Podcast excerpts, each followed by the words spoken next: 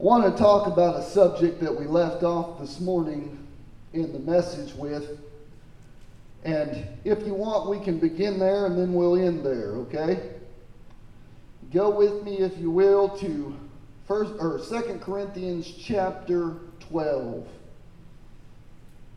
2 Corinthians chapter 12, and I titled tonight, Suffering Has Purpose. Okay? If you want to, if you tune into any worldly TV evangelist program, they probably will not preach this message, okay? They're probably going to tell you, if you send them your prayer need and call their hotline, they're going to pray that you don't have to suffer no more. And they're going to say that any suffering is from the devil and that any kind of hardship's from him. And every time anybody goes through hardship nowadays, the very first thing the pastor says is, well, this is an attack from the enemy.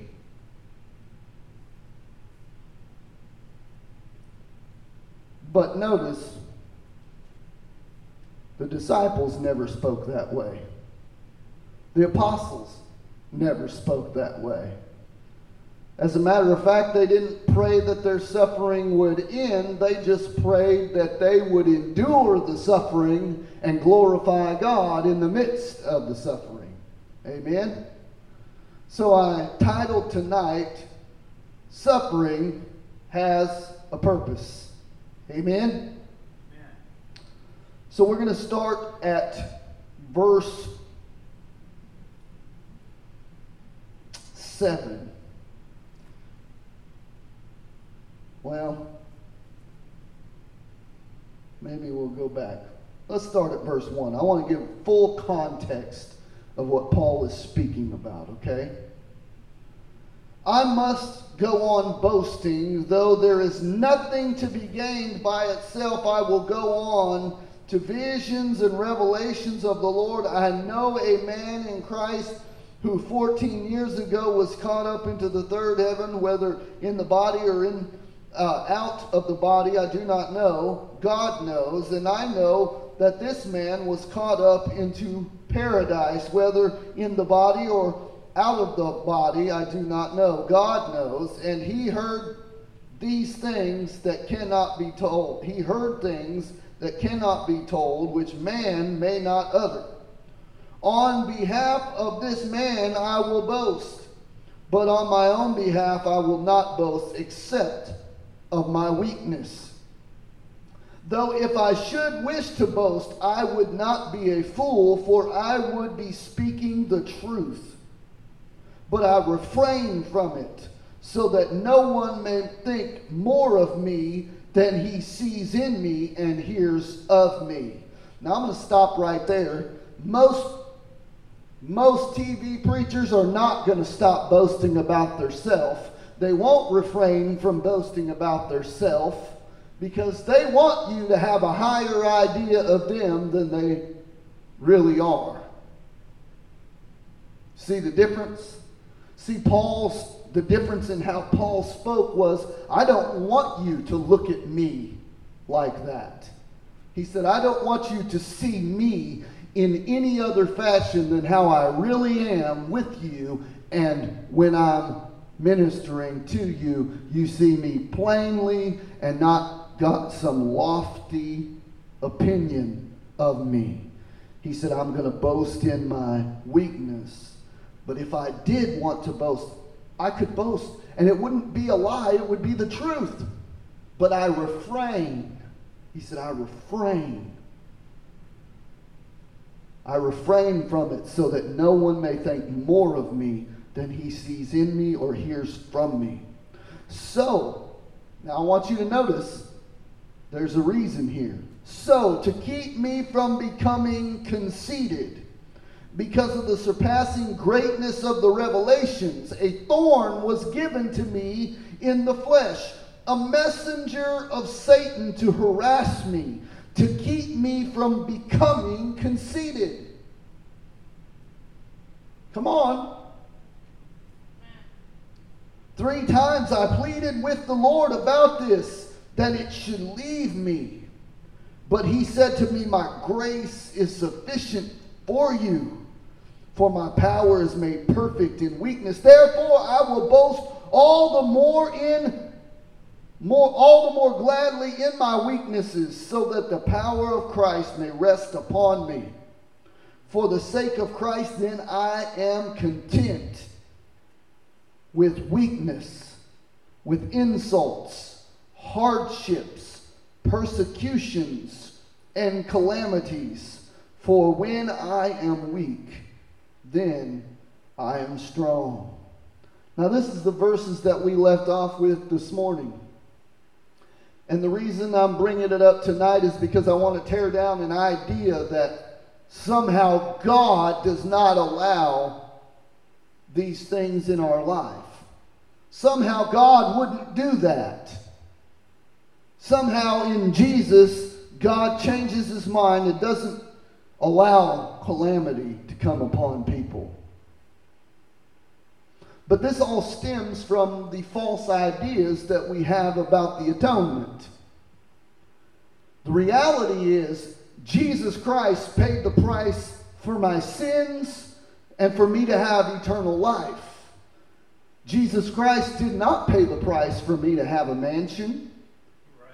Jesus Christ did not pay the price that I would never go through any struggles, never go through any trials, never go through any hardships. That's a lie. And every time you talk about a struggle or a hardship that you're going through nowadays in the American super spiritual, I can do more things than the apostles of the New Testament could do, they start telling you how you got a lack of faith, and they start telling you how you don't have to do that. You don't have to go through that because Jesus made a way, so you don't have to suffer like that. That's not what the New Testament says. Jesus himself said, in this world you will have tribulations. What does that mean? Tribulations. He's not just talking about people treating you bad. Circumstances are not going to go your way. Things are not going to go according to your plan. They're not going to go the way you think they ought to go. It's so funny that people have this false identity about how the apostles operated. They act like the apostles walked around like a lot of these people in the New Testament miracle healing places where they just walked around in a cloud in a daze, and they're just walking around and in the Holy Ghost, and then they just touch people. That ain't how it worked.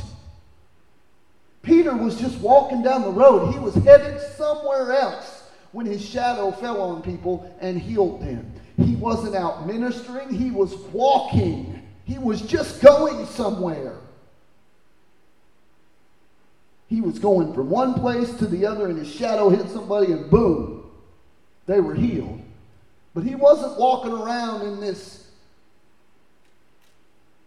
false identity that people portray the apostles to have, where they walked around pseudo-spiritual with their eyes closed down the street. Oh, I sense somebody needs help over here. And it wasn't like that. Peter didn't know that guy by the gate called Beautiful needed help before he got there. He didn't. He didn't have some sixth sense about it. He didn't have some charismatic superpower. All he did was go to walk into the temple, into the city, and the man was begging for gold. And Peter said, silver and gold have I none, but such as I have give I unto thee. You see that? These same men that we think walked around in this abundant, powerful, supernatural excellence. We're all murdered. We're all killed for their faith. They weren't men of stature. They didn't have influence. They weren't great orators.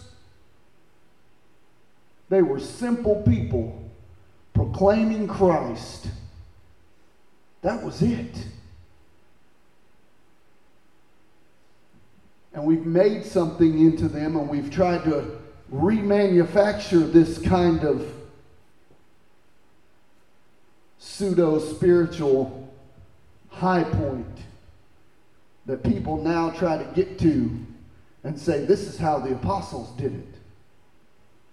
I heard something a few weeks back, and somebody said, we're going to call down these strongholds, and we're praying against these strongholds, and we're going to tear dominions down, and we're tearing walls down, and we're... I dare you to go read the book of Acts and see if any one of the apostles spoke that way. Not one time. Not once. But we make it that way. And we pretend at godliness. And we pretend at doing good works. And we pretend at having some kind of authority. You know, I heard this one just the other day. And I'm sorry, if you actually believe this, there's a problem with the way you think about Christ and what he did. Here's what I heard the other day. Jesus relinquished his authority and gave it to us. No, Jesus didn't relinquish anything. Jesus is still sitting on the throne. He still has the name above every name. All power in heaven and in earth has been given to him, not you. It's not at the name of Kyle or the name of Judy or the name of Carmen that demons have to flee. It's not at the name of Kevin or Carmen or Kyle that sin and sickness or anything has to flee. It's at the name of Jesus. And we have people who have an idea that somehow Jesus passed all his authority off onto us, which is not true. It's not true. Did he give us the authority to go and preach the gospel, to proclaim the gospel? Yes, he did. Did he give us the authority and the power to be just like him? Jesus wants us to be conformed into his image, but we are not Christ. And he did not. I do not walk around in my own person. Just because I know Jesus, I do not walk around in all of his authority and all of his power. That would be like saying that a person that is sent from a king... Let me tell you something. Let's talk about it in the manner of kings and messengers. Because we're on this earth as messengers to proclaim the gospel. But if a messenger came from the Queen of England, what's he coming for? Well, first of all, for whatever the Queen sent him for. Okay? But when he gets here, he cannot do what he wants to do. He has to do what he was sent to do and nothing else. Why? Because he's not the Queen of England. And let me tell you something. If any of us think that we are above or on par or equal to Christ, just because he said, go into all the world, preach the gospel, you have a very misunderstood version of what Jesus did. Because we are messengers, and we don't get to do what we want to do. We have to do what he sent us to do. And that's the authority we have, and that's the authority we have to operate in. And if we try to step outside of that authority, we are no longer walking in the will of God, but our own will. and our own purpose. Paul warns in the Corinthians, he says, do not go beyond what Scripture says. What does that mean, Pastor? Well, that means if I didn't see the apostles walking around like crazy lunatics, then I probably shouldn't either. Does that mean I have to give up with the understanding that there's a spirit of discernment, spirit of word knowledge, word of wisdom? No! But it doesn't mean I have to act like a complete retard and lunatic about it either and think it's all about me and I got this anointing and I got this gift. Okay? Because when I read my Bible, I don't see the apostles, I don't see Peter, I don't see Paul, I don't see James, I don't see any of them acting like we see people act nowadays. I'll give you a perfect example. When you hear people say one thing, like they know God's will, and then something completely different happens, you can stop listening to that person. Okay? Just stop listening, because they did not hear from God. They are not hearing from God. The reality is when God really speaks, it happens. And if it doesn't happen, it wasn't God.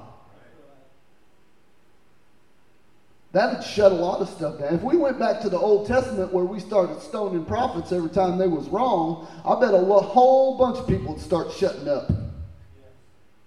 You want to shut up false prophets? Start making consequences come back for being a false prophet. Start excommunicating people from the church. Start throwing them out. Start standing up to them in public and saying, hey, that wasn't from God. But we don't do that anymore in the church because we don't want to offend anybody. Even though we're commanded. Matter of fact, pastors are told to do it. Pastors are told. If someone stood up in the middle of the service and said, this is what God says, and we all and everybody in the room goes, this is not from God. We're supposed to say something. As a pastor, I'm obligated to say, no, that's not true. And here's what God's word says. Amen? Trying to make a point, and the point is this, is that most of the time, modern American Christianity teaches that suffering is always from the devil, and it doesn't have any purpose at all. But God says that suffering helps glorify Him. Why? Because when I am weak, and everybody around me knows I'm weak, knows my flaws, knows the things going on in me, yet they hear God speaking, using me to proclaim His message, working in me, then God's getting glorified. Amen. Even in the midst of weakness, especially in the midst of weakness. What does it take to say, I believe in God when everything's going good? It's real easy. It's real easy to be like, yeah, bless God, I'm blessed and highly favored and I'm above only and not beneath and praise God, here I am, right? But what do you do when the doctor says you got this? Do you start going, well, I just don't have any faith and oh my God, why would God do this to me? I told you the story. I'm going to tell it again, and I think some people on Facebook need to hear this, that when I got diagnosed with diabetes back in May, they took me out of that room that I was in when they told me I had it, and they stuck me in a waiting room to go in there to get blood work done. And I'm sitting in there getting anxious, going, oh no, my whole life's fixing to change, you know? Everything, this is terrible. And I could have had the same thought that you guys had. I could have had the same thought that most everybody has. Oh God, why are you doing this to me? But you know what? For 3 months, God had been having me preach about His sovereignty. about how he's in control of everything, okay? Not just the good things in my life, but he's there in the bad times of my life. He's there with me in the valleys, just like he's there with me and not only is he there, God has ordained every step of my life. So if I understand that God's in control, when I was diagnosed with diabetes, I was challenged.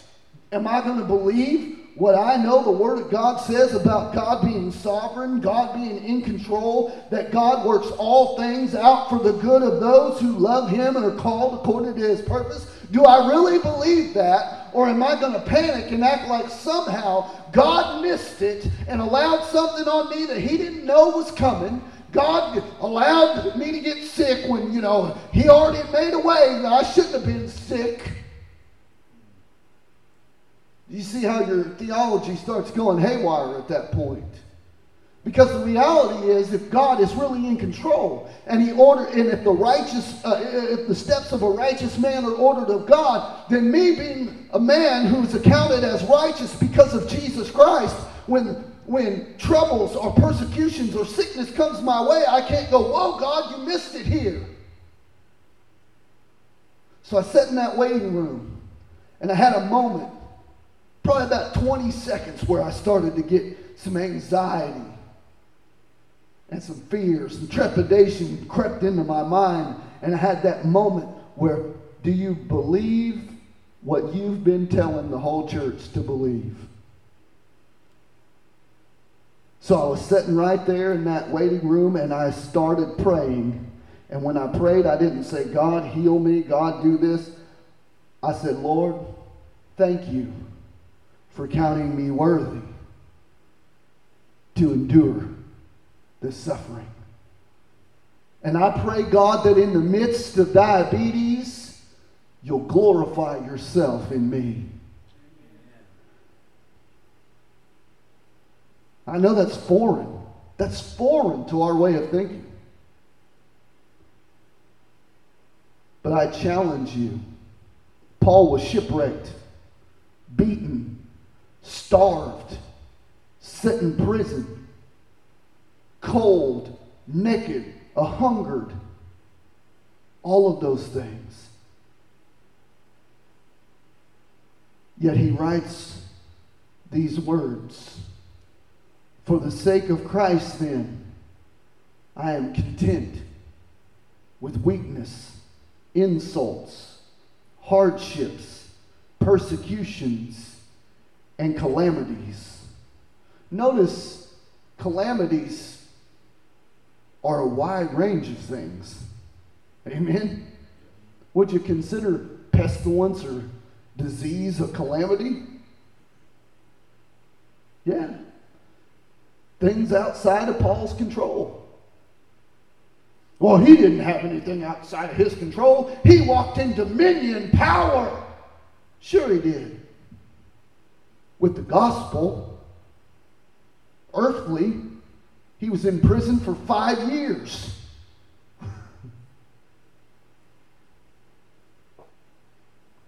Dominion. Do you see the difference? Because nowadays, we'd call any preacher that went to jail, he should have just followed the rules. We wouldn't. We'd probably send him letters and tell him how we're praying for him, but if he'd have really been following God, he wouldn't have ended up there. Why? Apostles got authority and power. They can call down strongholds and they can call up strongholds. You show me that in the Bible. That doesn't say anything about an apostle doing that. God makes decrees. God calls down strongholds. God does those things. It never once says that we do. It says the weapons of our warfare are not carnal, but they are mighty to the pulling down of strongholds. Notice he didn't say you pulled down the strongholds. He said the weapons do. Why? Because the weapons aren't yours. Weapons are Christ. You're saved by grace. Amen. Through faith. Not in yourself, but in Christ. Why? Because you were powerless to sin. You were powerless to live your life for Christ. You had to have God's help. And then suddenly inside Christ, you think you can do it all by yourself. That doesn't make any sense. Paul said, I am content. Turn with me to James chapter 1. I'm going to show you that I'm not losing my mind. I'm going to show you that this is biblical, that it's more biblical than the idea that God doesn't want anything bad to happen to you. When I read this verse, people are going to go, yeah, but. I want you to say your yeah, buts for just a minute, okay? James chapter 1, verse 1. James, a servant of God and of the Lord Jesus Christ, to the 12 tribes in the dispersion, greetings. Count it all joy, my brothers, when you meet trials of various kinds, for you know that the testing of your faith produces steadfastness. And let steadfastness have its full effect, that you may be perfect and complete, lacking nothing.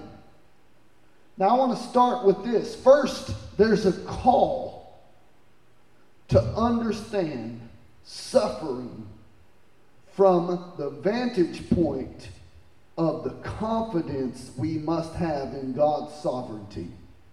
He says, count it all joy. How am I going to do that? What happened if we had a prayer line and when they get up there with their problem, we said, count it all joy? I'm about to lose my car, I'm about to lose my house, we're about to get kicked out. You've heard all these stories in prayer lines, right? I'm telling you the truth. I need a new job, I need a better job, I need this job. Notice that all the prayers are for things that Jesus told us not to worry about. Don't pray for, he said, don't worry about what you're going to eat or what you're going to wear or what you're going to drink. Your Heavenly Father knows you have need of these things. And then he said, whatever you ask of my Father, he'll give to you. And every one of us have been guilty of praying for things that Jesus told us not to worry about. So what are we supposed to pray for? The work of the gospel at work in men's hearts. How about lost folks all in this town who need Jesus? How about people who don't know the gospel truth? How about those who are really suffering for their faith in Christ? How about we pray for them? Amen? Notice that's what the Bible does. Let's talk about Galatians. I want to go to Galatians real quick. Talk about the armor of God, okay? I want to show you something. I want to show you one little thing here in Galatians when he's talking about the armor of God.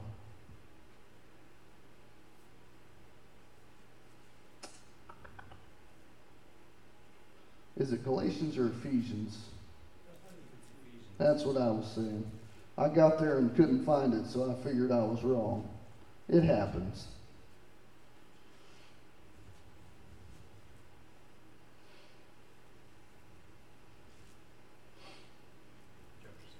Yeah. Now watch this. I want you to notice this. Finally, brothers, be strong in the Lord and in the strength of his might. This is verse 10. Put on the whole armor of God that you may be able to stand against the schemes of the devil. For we do not wrestle against flesh and blood, but against rulers and against authorities and against cosmic powers over this present darkness, against principality, against spiritual forces of evil in heavenly places. Therefore, take up the whole armor of God, that you may be able to withstand in the day of evil. Having done all to stand, stand firm. Stand therefore, having fastened on the belt of truth, having put on the breastplate of righteousness, and the shoes of the gospel of peace. In all circumstances, take up the shield of faith, with which you can extinguish all the flaming darts of the evil one, and take up the helmet of salvation and the sword of the Spirit, which is the word of God, praying at all times in the Spirit with all prayer and supplication. Now, we've talked about this over and over and over. The armor of God is always thought of as some suit of armor that I'm putting on to go out there and wage war in my everyday life. While that is true, it's not a suit of armor in the way that you're thinking of it. And you are not in control of the suit of armor. Every single piece of the word, of the suit of armor is Christ. Truth. Here's a couple things for you. Jesus Christ came full of grace and truth. Amen. Jesus said, I am the way, the truth, and the life. Amen. Father, sanctify them by your truth. Thy word is truth. Jesus is truth. So the reality is, when I'm praying, which is the whole meaning of the armor of God, is for prayer, I have to understand who Jesus truly is. I don't have to understand who I truly am, because I'm supposed to be dead. I died in Christ. And it's no longer I that live, but Christ that lives in me. In the life I now live, I live by faith in the Son of God who loved me and gave himself for me. I don't control it. It's not about me. It's about Christ, and Christ in me is my hope of glory. Amen? Breastplate of righteousness. I sure hope none of us are judged by our own righteousness, because every single person on the planet will split hell wide open. There's only one righteousness that gets me to heaven, and that's the righteousness of God that's in Christ Jesus. Him who knew no sin became sin for us, that we might become the righteousness of God in him.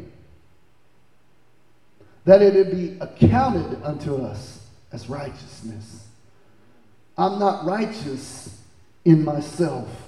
I'm righteous because of Christ. The breastplate of righteousness. Now watch this. Feet shod with the preparation of the gospel of peace. What is that? I'm always ready to share Jesus, the good news. What is the gospel? The good news. What is this peace that he's talking about? The peace is this: that we are no longer enemies of God, for while we were yet sinners, Christ died for us.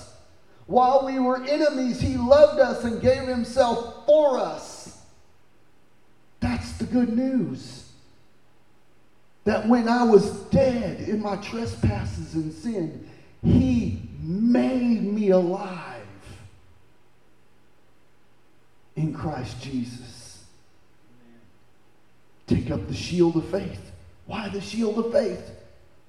Because if your faith is in anything else other than Christ, you're not going to win anyway.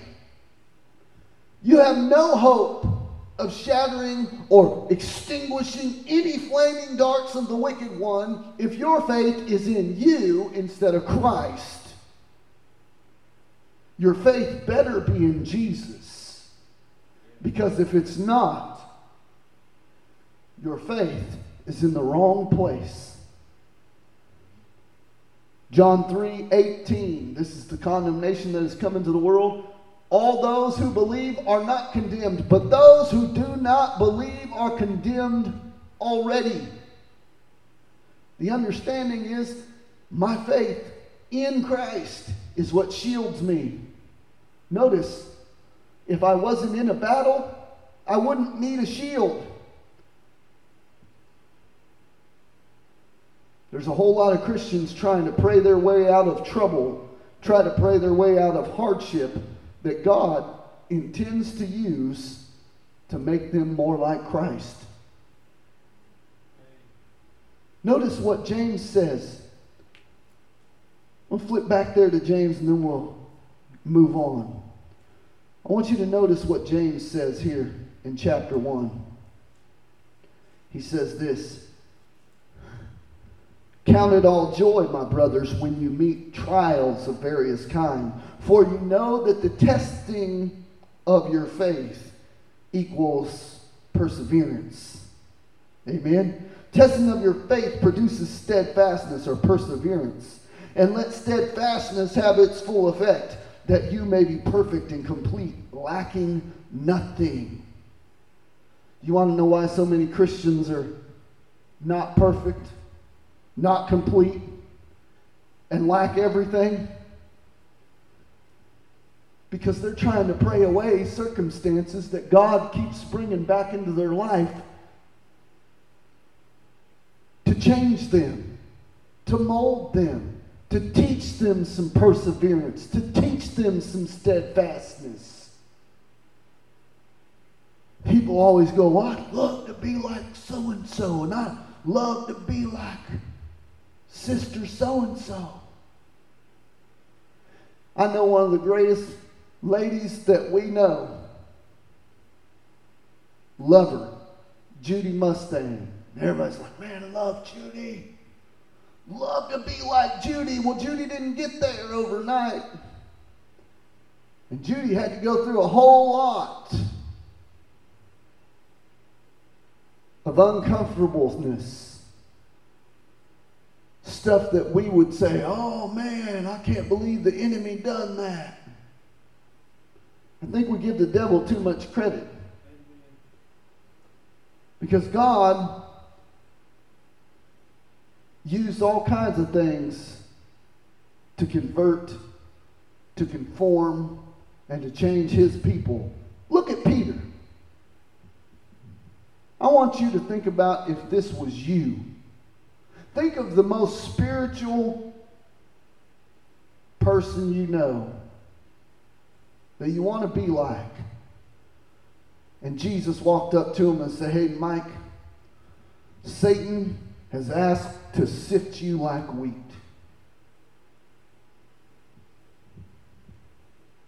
I can tell if Peter would have lived in the 20th century, 21st century, he would have looked right at Jesus and said, you told him no, right?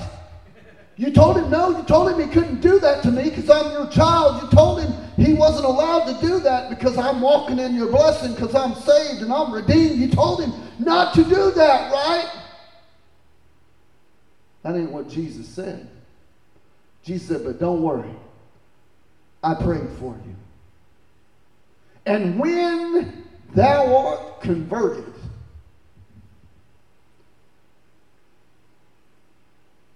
amen? Amen? Jesus didn't stop Satan from sifting Peter like wheat. Do you understand me? And if you think you're better than Peter, there's a problem with your theology too. You're no better than him. Jesus said they hated me, they're going to hate you. Be wary of everybody liking you.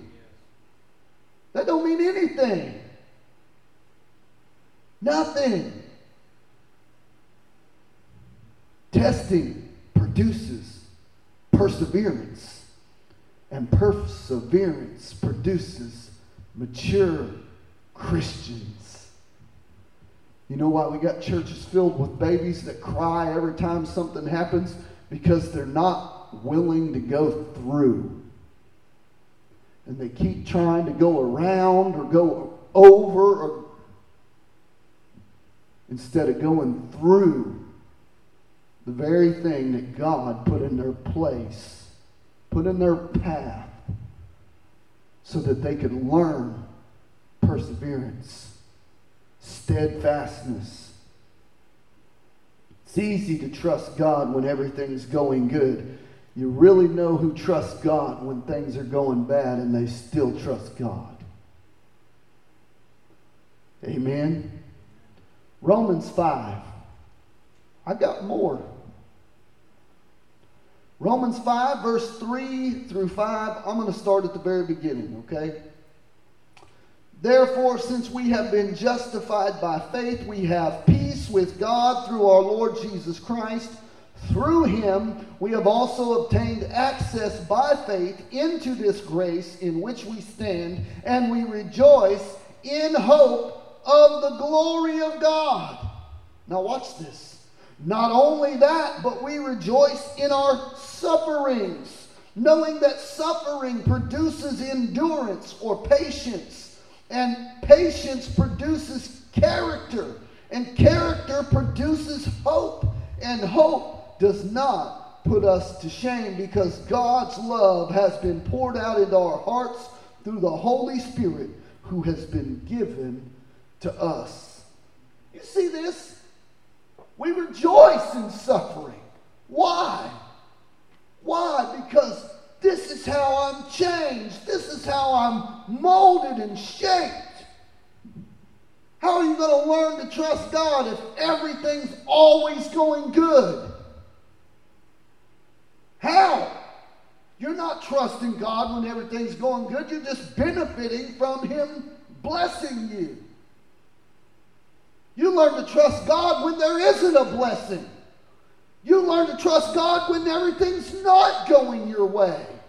Why do you think God kept having to take Israel back into captivity, back into bondage, so they could get their eyes focused back on Him, focused on trusting Him? Why do you think God got Israel out of Egypt, yet made them wander in the wilderness where He fed them birds and manna and water from a rock? They all kept the same shoes. They all kept the same clothes for 40 years. That's when you learn to trust God, in the wilderness, in the times of lack, in the times of hurt, in the times of despair. That's when we learn to trust God. And then you get a bunch of pseudo-spiritual Christians nowadays that say, God would never do that to anybody, Pastor. Are you telling me God would put sickness on somebody? I'm telling you, God might allow it. Look at Job. You tell me God wouldn't allow it, and Job lost all his children, all his farm animals, his wife, lost everything, boils on his skin. That was God's plan. How do I know it was God's plan? Because the devil didn't come up and ask for Job.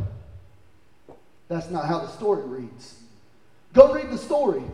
Devil came up with all the other angels, and first of all, everybody go, well, the devil couldn't go up there in God's presence. Well, explain to me how he did in the book of Job.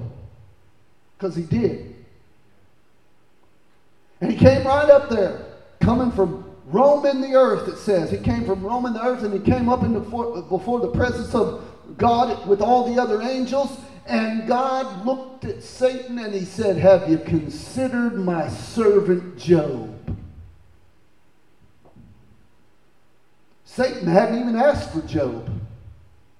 The devil didn't even say anything about Job. God brought Job up. Why? Because God knew there was things in Job that needed to come out of Job.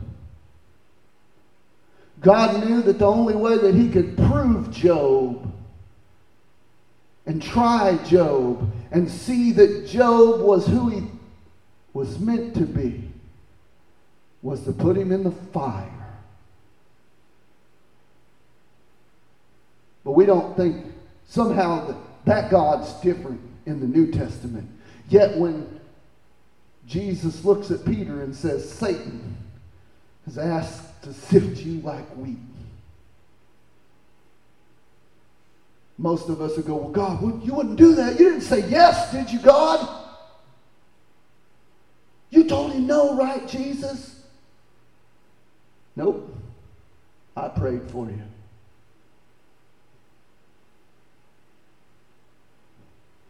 peace with God is needed before we can learn to trust God. Notice that before he says we joy in our sufferings, he says, therefore, since we have been justified by faith, we have peace with God. What's the peace with God that he's talking about? Well, if you read verse 11, it says this. More than that, we also rejoice in God through our Lord Jesus Christ, through whom we have now received reconciliation. What does that word reconciliation mean? That means I'm now at peace with God. I'm reconciled back unto God. Amen? That's what he's talking about. I got to have that. I got to have the born-again experience. I'm going to challenge you with this. I think there's so many people in the church who are not actually Christians, who are not actually born again. That's why they freak out instead of trust God. Because they don't feel like they have peace with God. Otherwise, if I felt like I had peace with God, I could trust God in the midst of any circumstance. It didn't matter if I was in the belly of a whale. It didn't matter if I was in the fire of Nebuchadnezzar. It didn't matter if I was in the lion's den. It didn't matter if I was... Do you see a pattern here? Didn't matter if I was facing a giant 12 foot tall and I was some little shepherd boy. It didn't matter. Didn't matter if I'm Nehemiah. Didn't matter if I'm Gideon.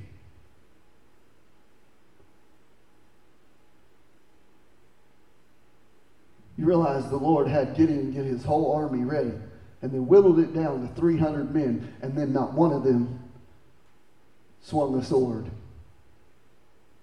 Not one of them. Not one of them fought a battle that day. God did all of it.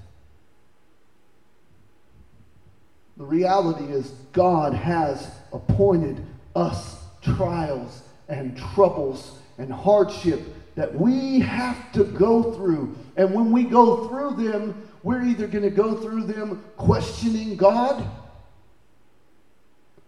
or we're going to go through them trusting God and believing that God is still in control. Even in the midst of my trouble.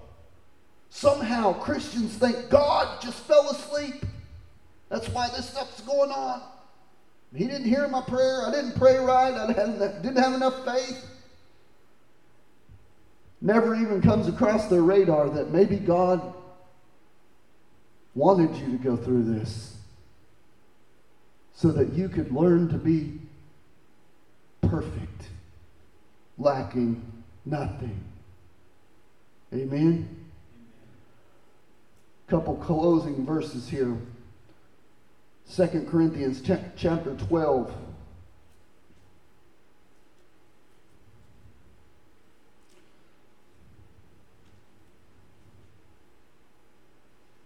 We talked about it already, but I wanted to reiterate this one just a little bit.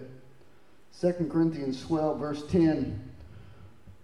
I'm going to say it. I told you we were going to begin here and end here.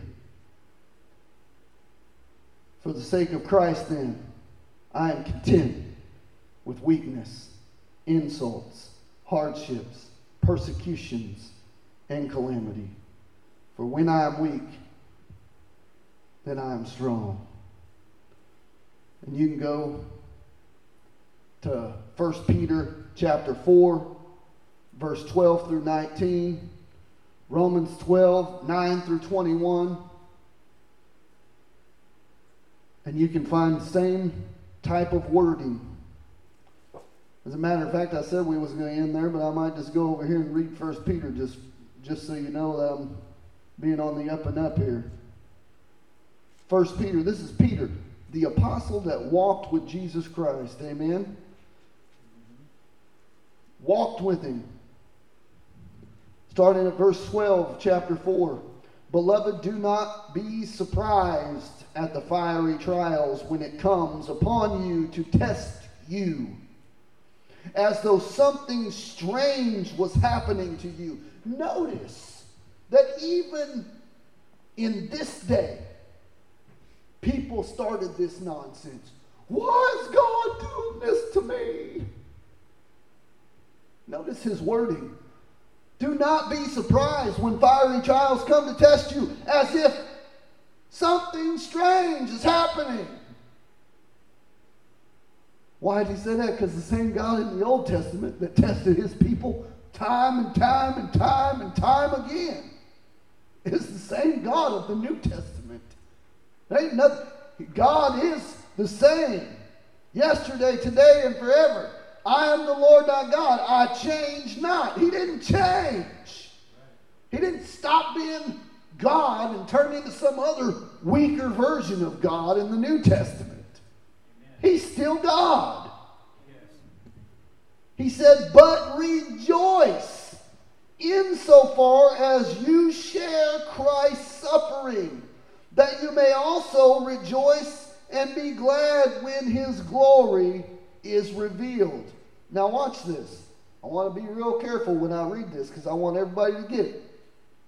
If you are insulted for the name of Christ, you are blessed because the Spirit of glory and of God rests upon you. But let none of you suffer as a murderer or a thief or an evildoer or as a busybody. Yet if anyone suffers as a Christian, let him not be ashamed, but let him glorify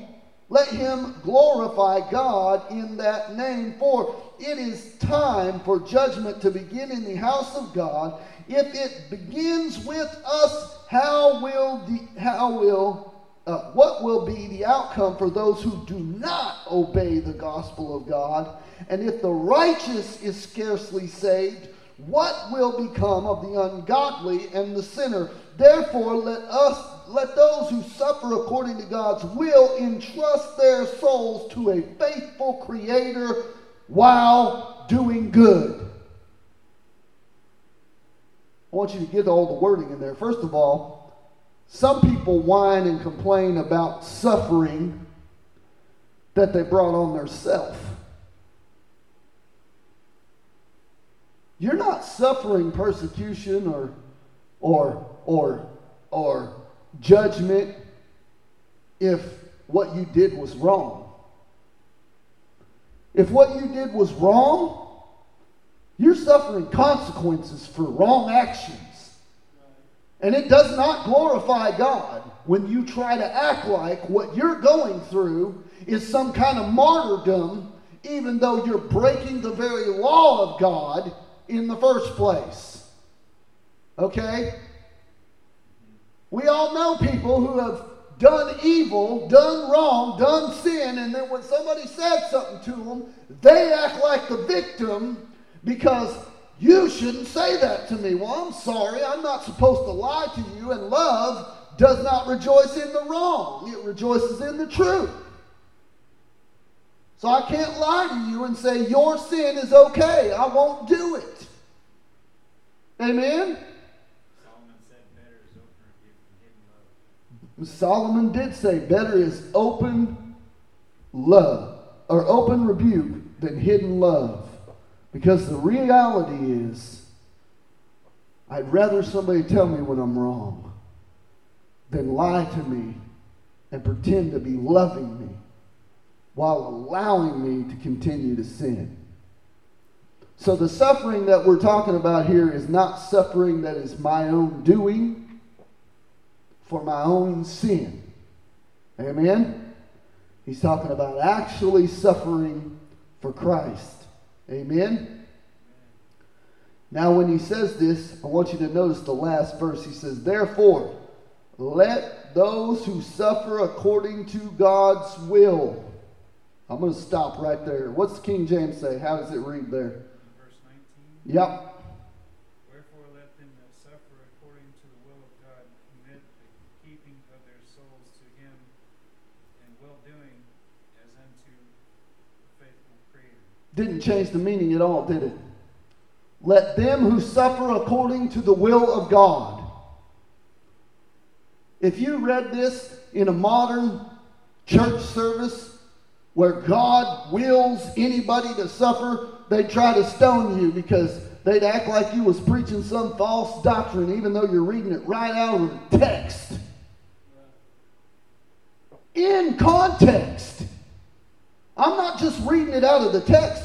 I'm reading it in the context of the text. It means exactly what we're saying right now. That God has a purpose for suffering. That there's a reason He allows these things to go on. That's so that I can be conformed into the image of Christ, so that I can learn perseverance, so that I can learn patience and hope, so that I can understand that in all those things, I need to learn to be content, because in doing good, even through the midst of bad situations, I bring glory to God. Amen? That's the point. But if I whine and cry and play the victim card, I'm not bringing glory to God. Buckle up your chin straps.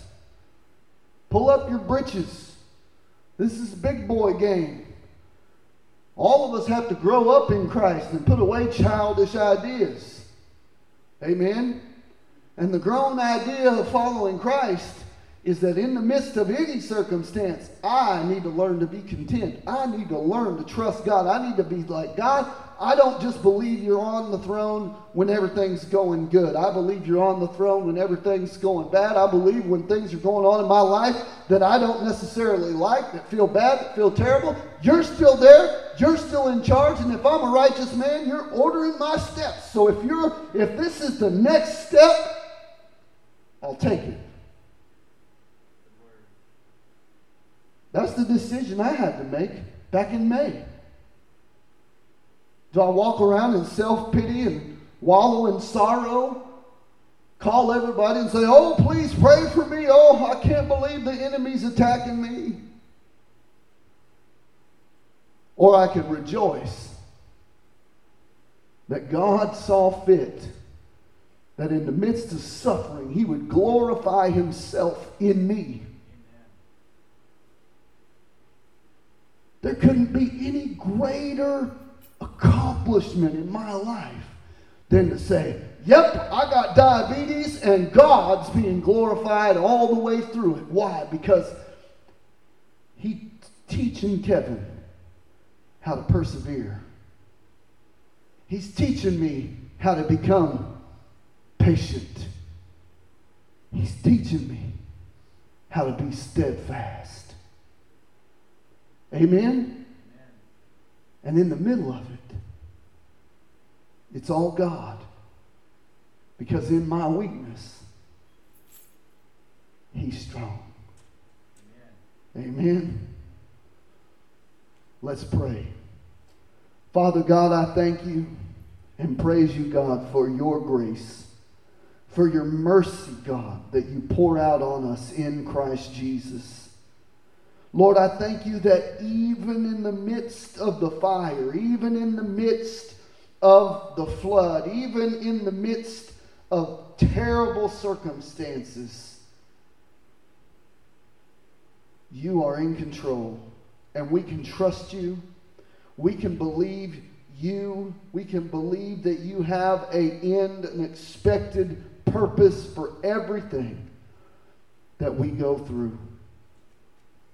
And God, please help us to not let our circumstances determine when we are faithful and when we trust You. But help us to understand the meaning of faith, that we can truly put on Christ and the whole armor of God. The helmet of salvation and the sword of the Spirit, which is the Word of God. That You would build that faith up in us, that we can trust You, even in the storm. We ask this in Jesus' name. Amen. Amen.